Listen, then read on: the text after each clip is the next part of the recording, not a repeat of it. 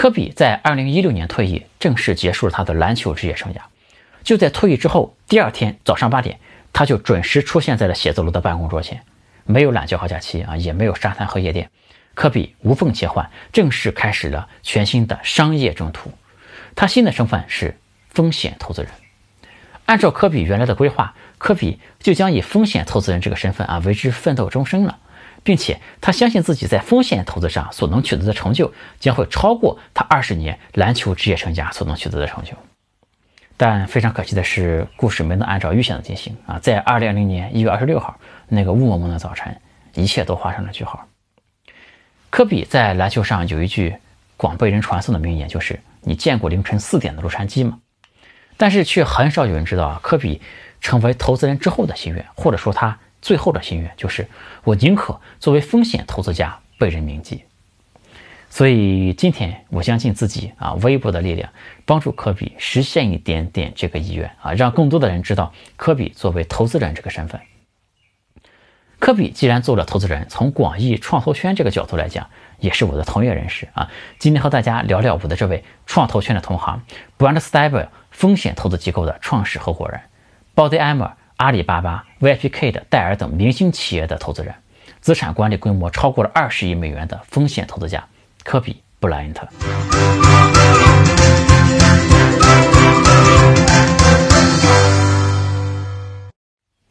有趣的灵魂聊科技人文，我是李自然。今天和大家聊聊科比的投资人生涯。在硅谷有一个非常有名的天使投资人，叫做奎兹萨卡啊。当然，他是一个亿万富豪，因为他创建了业界非常有名的一家资本，叫做 Locus Capital。这家风险投资机构投出了一系列的明星创业公司啊，包括 Uber、Twitter、Instagram 等等。有一天呢，科比就找到了他，表示自己想学学风险投资，就问这个库伊萨卡：“你能不能教我做风险投资？”这奎兹就心想：“科比，你是哪根筋搭错了吧？这个一时兴起就要学风险投资啊？风险投资是这么好学的吗？”他内心是不耐烦的啊，但是大佬之间的交往嘛，都讲究互相给个面子，对吧？于是他就用出了一个套路，就给科比呢发了一堆哎视频啊、文章、链接、书单什么的一大堆材料，就说这些材料你先看着，对吧？如果你不懂的再来问我。这内心的 OS 呢，就是反正你也不会看，你看你也不一定看懂，对吧？以后就别来烦我了。结果呢，可想而知啊。从那之后，奎特萨卡就见到了很多次凌晨四点的洛杉矶啊，因为科比会在任何时候，甚至于。哎，凌晨、清晨就突然间就打电话给他，拉着他起来探讨风险投资的问题了啊！而且呢，由于他们之间通话太过频繁，而且这个来电的时间啊也很诡异。你想想，凌晨四点钟啊，从被窝里捂着手机啊起床，跑到厕所里去轻声接电话，这个奎兹萨克的妻子就一度怀疑啊自己的丈夫有了外遇。当然，后来这个奎兹萨克的妻子也知道他是和科比在通电话了，于是他就问这奎斯：“你不会是和科比 在搞基吧？”这个。正是抱着这种可以拆散师傅和师娘的这种狂热的学习态度啊，以及这种无畏执着的精神，科比一颗投资界的新星正在冉冉升起。科比在这个创投生涯的第一投，就是一记超远距离的三分绝杀。在二零一零年前后，这个全美功能性这个运动，呃，这个运动饮料行业就开始发展了。当时呢，有两个创业者创建了一个叫做呃 Body Armor 的一个品牌，这个怎么翻译呢？叫做人体护甲包吧。啊，这个饮料其实在中国也有卖了啊，但是没有官方中文名。这两个创始人呢，其实能力非常强啊。他们创立的上一个饮料品牌已经以四十一亿美金的天价卖给可口可乐了，而且 Body Armor 呢这个产品其实品质也是非常不错的。但在当时啊，这个百事有一个加德乐啊，它这个市场占有率在运动饮料里面，这个市场占有率已经挺高了。这个 Body Armor 呢，就一直受到它的压制，就做不起来，市场占有率呢非常的惨啊，百分之一都不到。但是这个 Body Armor，却成功的引起了科比的注意啊，因为科比是一个很自律的运动员嘛，他对自己的这个饮食管理，嗯，也是很讲究的。他就发现这个加德乐其实不太好啊，因为它这个里面糖分含量比较高，哎，就会影响到运动员这个血糖指标。嗯，而这个不知名的厂商生产的这个呃 Body Armor 呢，却不含人工香精、甜味剂、咖啡因这些成分，它是很健康的，对吧？这让科比呢就很喜欢。但这个饮料呢卖的并不好，哎，渠道也没铺开，大部分超市都没得卖。科比想买也只能在网上去订购。在进一步的了解到 Body Armor 这些情况之后呢，科比就决定投资这家公司了。二零一四年三月，科比投资了六百万美金啊，买了 Body Armor 百分之十的股份，成为了仅次于两位创始人的第三大股东。科比呢，不但投入资金，还亲自下海干活啊，帮这个鲍德艾默干了很多事儿。第一呢，科比亲自撰写的一个广告脚本，导演了鲍德艾默首个电视广告，从配音到独白也是科比一个人就包办了哈。第二个呢，就是在科比的影响下，至少有十二位啊知名运动员都对这个包德艾默这家公司进行了股权投资，这给包德艾默带来了不仅仅是金钱啊，因为他作为一个运动饮料的品牌嘛，知名运动员对吧，投资你的公司所带来的这种效应是吧？这种这个给外界传达这个信心的这种感觉，以及这个毕竟得到了最专业的这群职业运动员的认可嘛，对吧？这些体育圈的资源是非常重要的啊。这个第三呢，科比本人也开始哎卖力的站台宣传这这家公司了。科比本身并不是鲍德艾默这个代言人啊，因为科比其实投资还是挺专业的，他为鲍德艾默请了另外一位运动员来代言这个产品啊，但这并不妨碍科比利用自己的优势来宣传这家公司。比如说有一次有一个记者采访科比，就问科比你怎么看待加德乐这个饮料？因为加德乐是 NBA 的赞助商嘛。科比就回答加德乐挺好的，对吧？当你庆祝胜利的时候，把它从头上浇下去是最爽的啊！所以比赛时候我会准备很多加德乐。这句话好像没啥毛病，对吧？但是说完这句话呢，这话锋一转，可比如说，哎，当你喝完鲍德艾默补充营养之后，就可以用加德乐来庆祝胜利了啊！这合着这加德乐不是喝的啊，只是为了从头上浇下去的。在科比退役之战的时候呢，他也不能浪费这个宝贵的机会嘛。这个要知道，加德乐是 NBA 的官方合作伙伴嘛，所以说从原则上讲，这个球场里面除了这个加德乐之外，是不能出现其他同类型的这个饮料产品的。但科比还是在退役之战上面毫无顾虑的喝起了这个宝德亚默啊，这显然是违规的。但考虑到情况很特殊，毕竟就是科比的退役比赛嘛，就也没人再追究这个事儿。要知道，商业其实从来不是讲究遵守规则的，对吧？而是要对规则发起合理的挑战啊！当然，如果你挑战不成，你也要承担相应的后果，对吧？于是，这个鲍德艾默呢，也就又一次完成了价值极高的这个广告曝光啊！可口可乐这家公司呢，在一八年的时候就入股了这个鲍德艾默啊。科比在这时候呢，也不忘哎发一个推特哎嘲讽一下加德乐这边，嚣张的表示哎感谢你们，对吧？接下来就由我们来接管了，他就频频为这个鲍德艾默来造势嘛。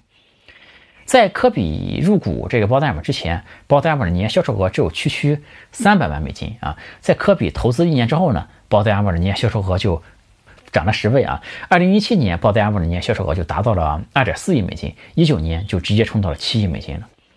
可口可乐在一八年的时候，嗯，就也向包代码投了一笔钱，买了他少量的股份。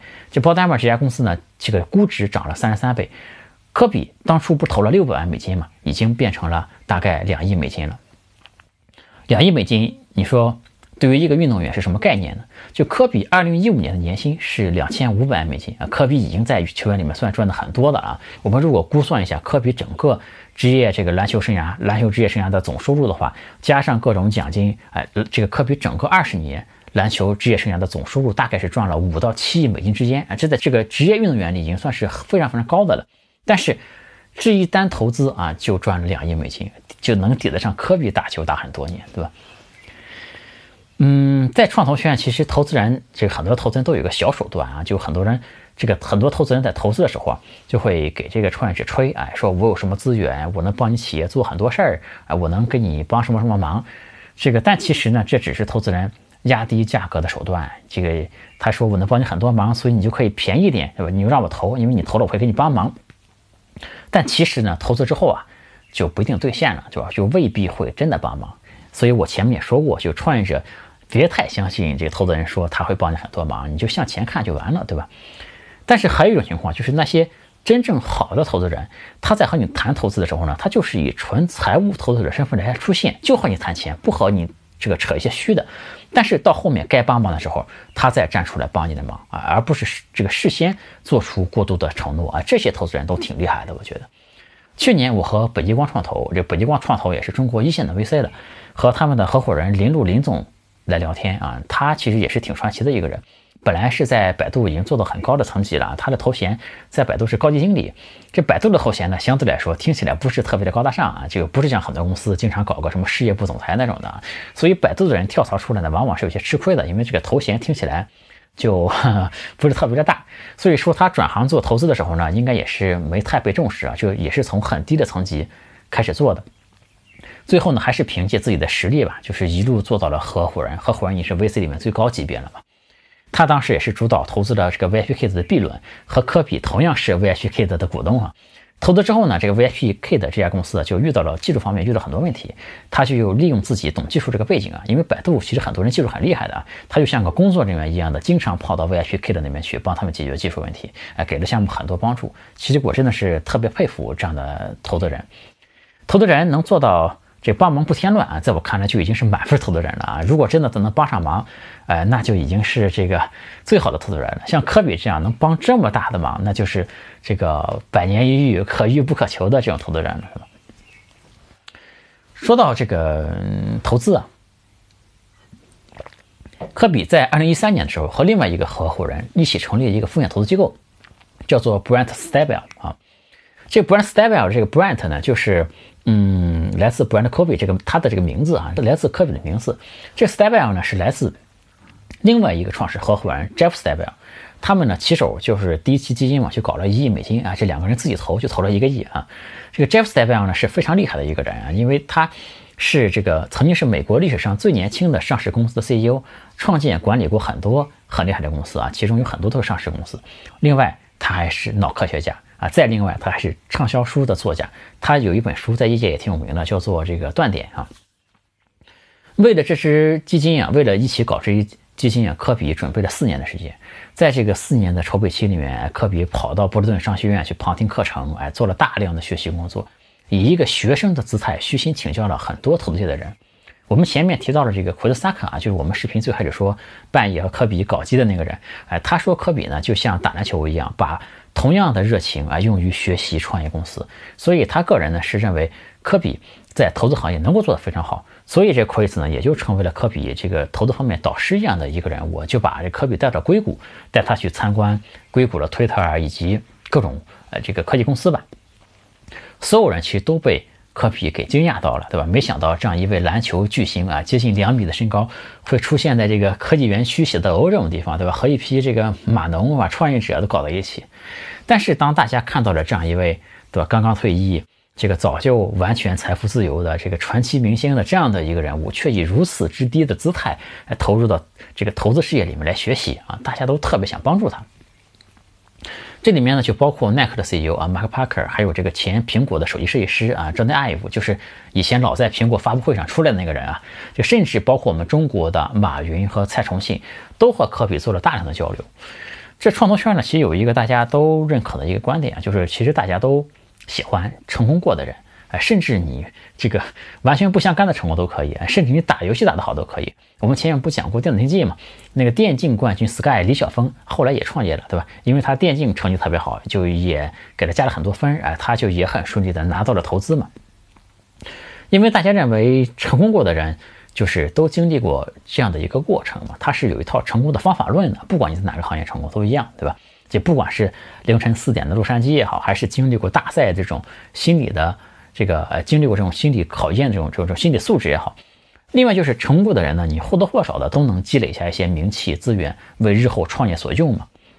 所以说，坦白来讲，如果你是一个普通人，你再怎么努力学投资，也没这么多大咖愿意帮你，对吧？但如果你是科比，就有很多大咖愿意帮你了。这个类似的这个道理呢，类似的事情呢，可能很多人会抱怨不公平，但其实我觉得是很公平的。这 Brand Stable 这个投资机构啊，刚成立的时候其实特别的。特别低调啊，嗯，这家投资机构呢，它投资策略基本上分三块，第一块就是早期投资早期公司啊，包括投了 VIPK 的等等。当然，VIPK 的他投的时候也不算特别早了，这个官网显示他投了十五家早期公司。早期投资风险当然是很大的啊，这个他的投资案例里面有成功的、失败的，这个肯定是都有的。第二块业务呢是投资中后期的公司啊，这里面投了阿里巴巴，对吧？这个在普瑞 IPO 的时候投了阿里巴巴，投了戴尔，投了 Epic Games，这就是那个。做那非常有名的虚幻游戏引擎的那些公司，就他们做的啊，还有 TeamViewer 啊，也就是投了很多哎这种发展的还不错的这个中后阶段的公司。第三块呢，就是做一个策略投资啊，就是非价值投资的一部分，这块也投了两家公司。嗯，科比的粉丝啊，如果你的孩子啊正在学习英语的话，就可以试试 VIPK 的，他就科比是他们的股东嘛，而且科比其实在很多场合都发声力挺 VIPK 的。嗯，我没收他们的广告费啊，这个我只是单纯希望 VIPK 能够做好，因为在线教育其实不好干。我前面有过一期视频是讲在线教育这个事儿的嘛，这个 VIPK 的现在百亿估值，对吧？已经在在线教育这个赛道里面是头部公司了啊！这非常希望这个它能够跑出来啊！VIPK 的加油啊！我们这个看到科比的投资，他最初是投那个饮料嘛，那个 Body Armor 那个饮料嘛，他也是从自己最擅长的领域开始起步，对吧？这也是非常聪明的，从体育相关的产品开始做，因为在这方面他自己就能代表用户，他自己能看懂，对吧？他自己体恤的这个资源也能用得上，他自己呢也能去站台做宣传什么的。但这个再往后呢，如果你去投资一些科技企业的话，你就没法。过度依赖自己在体育圈的关系了，所以这个 Brand Stable 这成立的时候呢，其实很低调，他没强调，甚至说是刻意弱化了科比作为一个体育明星啊，以及在体育方面这些优势，这个也没把体育做成一个最重要的投资方向。就像科比，比如说他投这个 YPK 的，对吧？他也没说自己上去做代言人什么的，这充分说明了，其实他不是那种想靠刷脸玩票这个做风险投资的那些体育明星什么的，对吧？他就是想成为一个真正专业的一个风险投资者，对吧？不是凭借自己的名气，而是用更加专业的精神来面对投资这件事儿。那这样呢，可能有些这个有点小聪明的人啊，就会觉得这个举动就是有点愚蠢，因为你放弃了自己在体育方面的优势嘛，就明明刷脸就可以，对吧？你非要靠实力，对吧？你又其实一开始的时候你也是一个初学者嘛，你也没有这个实力。但对于像科比这样的强者来说呢，这是一种更大的格局，对吧？因为只有这样，你才能在投资人的道路上走上巅峰。如果你只靠体育明星的优势，你纵然可以投出一个 Body Armor 这样的企业。但你怎么投 VIPK 的呢？怎么投阿里巴巴呢？怎么投中未来那些很优秀的科技企业呢？对吧？其实体育明星做投资的并不少啊，比如说同为篮球明星的这个詹姆斯啊，他就靠自己代言就换来了这个 Beats 耳机的一些股份。这后来 Beats 不是被苹果收购了嘛？这个詹姆斯手上的这些股份啊，也实现了这个千万美金级的这个股权价值的增值了。这体育明星这样做，其实当然是无可厚非的，对吧？但我觉得这不是职业做投资的态度。你如果想职业做投资，你就不是在靠刷脸了，对吧？而是要正面的，就靠自己做投资的盈利、做投资的能力来赢。我看过一张照片啊，是科比的办公室，他这个办公桌后面呢挂了四个人的照片，这四个人呢是 J.K. 罗琳，就是这个写《哈利波特》的那个作家，还有这个迪士尼的创始人，这华特迪士尼，还有这个史蒂夫乔布斯，就是苹果的创始人。第四个人呢是约翰威廉斯，是一个音乐家。这四个人呢其实是代表着。人类灵感和创作力的巅峰了，对吧？他既然挂了这四个人的照片啊，毫无疑问，科比就是想成为这样的人啊，成为一个人类灵感创作力的这样的一个代表性的人物，以他们为榜样来做投资这件事情。我前面的视频其实提到过几次啊，我们做事情要走出舒适区，要去刚正面啊。科比毫无疑问就是这种人。我在想，我们这个时代啊，变化很快，对吧？我们。如果想过得好，我觉得最重要的就是要拥抱变化。这有多少人，这个因为我的专业是 A 啊，我没干过 B，所以我不能干 B，对吧？我在电视上也看过，刚刚三十出头的人，我干了一辈子收费员了，现在我下岗了，我下辈子怎么办，对吧？就是如果让我说的话，我觉得世界上有百分之九十的职业，给我一年的时间，我都能成为一个准专家级的人物。嗯，所以我觉得不要把自己框住啊，这个不要给自己贴一个标签，我是一个能干什么的人，我是一个不能干什么的人。你看科比，从一个靠身体、靠运动吃饭的人，对吧？毅然决然地挂上那四个人的照片，我要成为那样的人，对吧？我要成为一个靠脑子、靠灵感吃饭的人。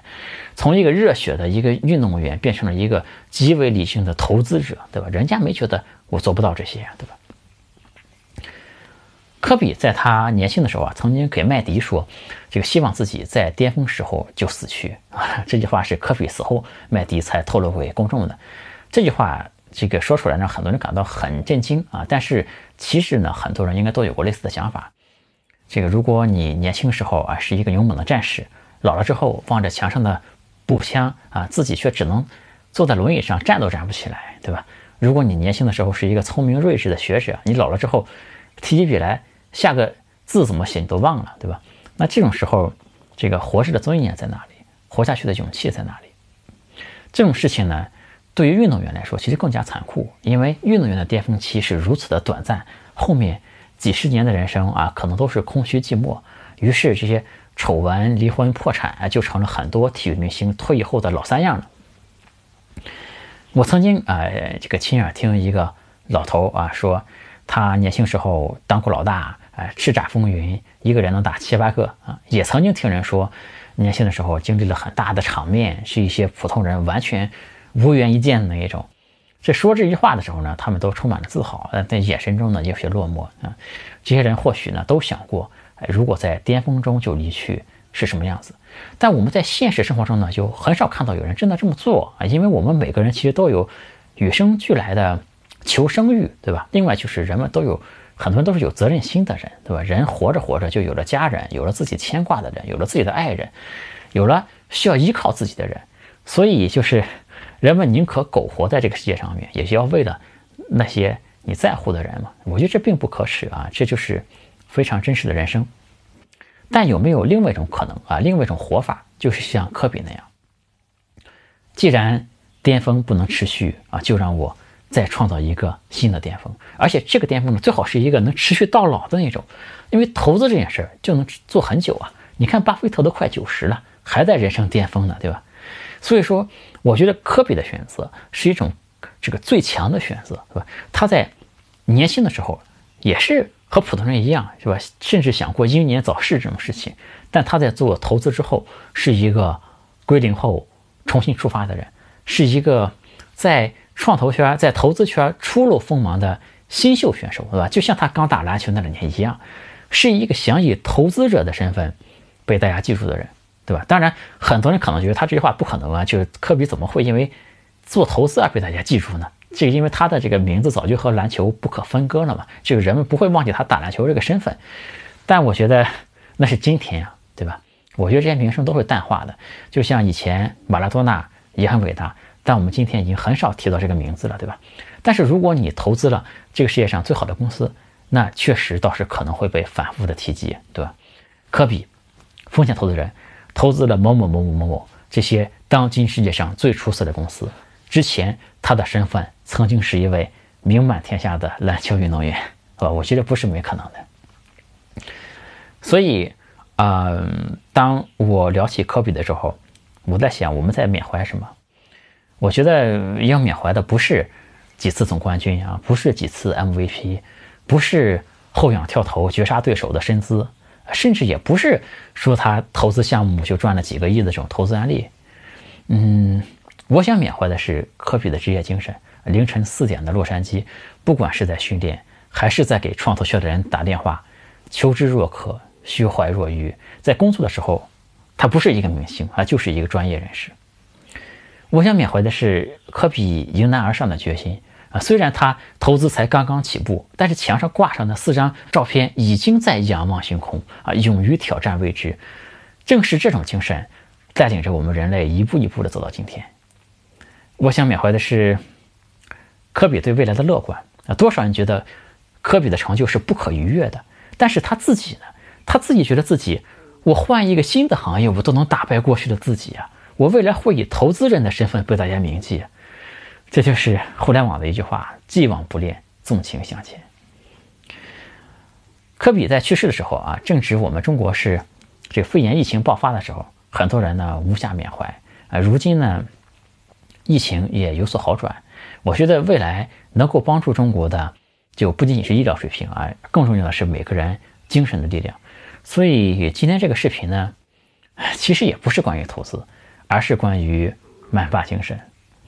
科比去世之后，他的合伙人，呃，就是他风险投资那个合伙人 Jeff s t a b e l 呃，发了一篇推文，里面有两句话，说 “People keep talking about what you did, but all I keep thinking about is what was ahead。”就是大家谈论的都是科比的过去，但我一直在想，我们本可以创造怎样的未来？非常遗憾的是，科比没有未来了，但我们还有。愿曼巴精神永存我们心中。有趣的灵魂聊科技人文，我是李自然，我们下次见，拜拜。欢迎加我的个人微信，我的微信号是李自然八九九，全拼的李自然，数字八九九，李自然八九九。我们有一个社群，大家一起来讨论商业、科技、互联网。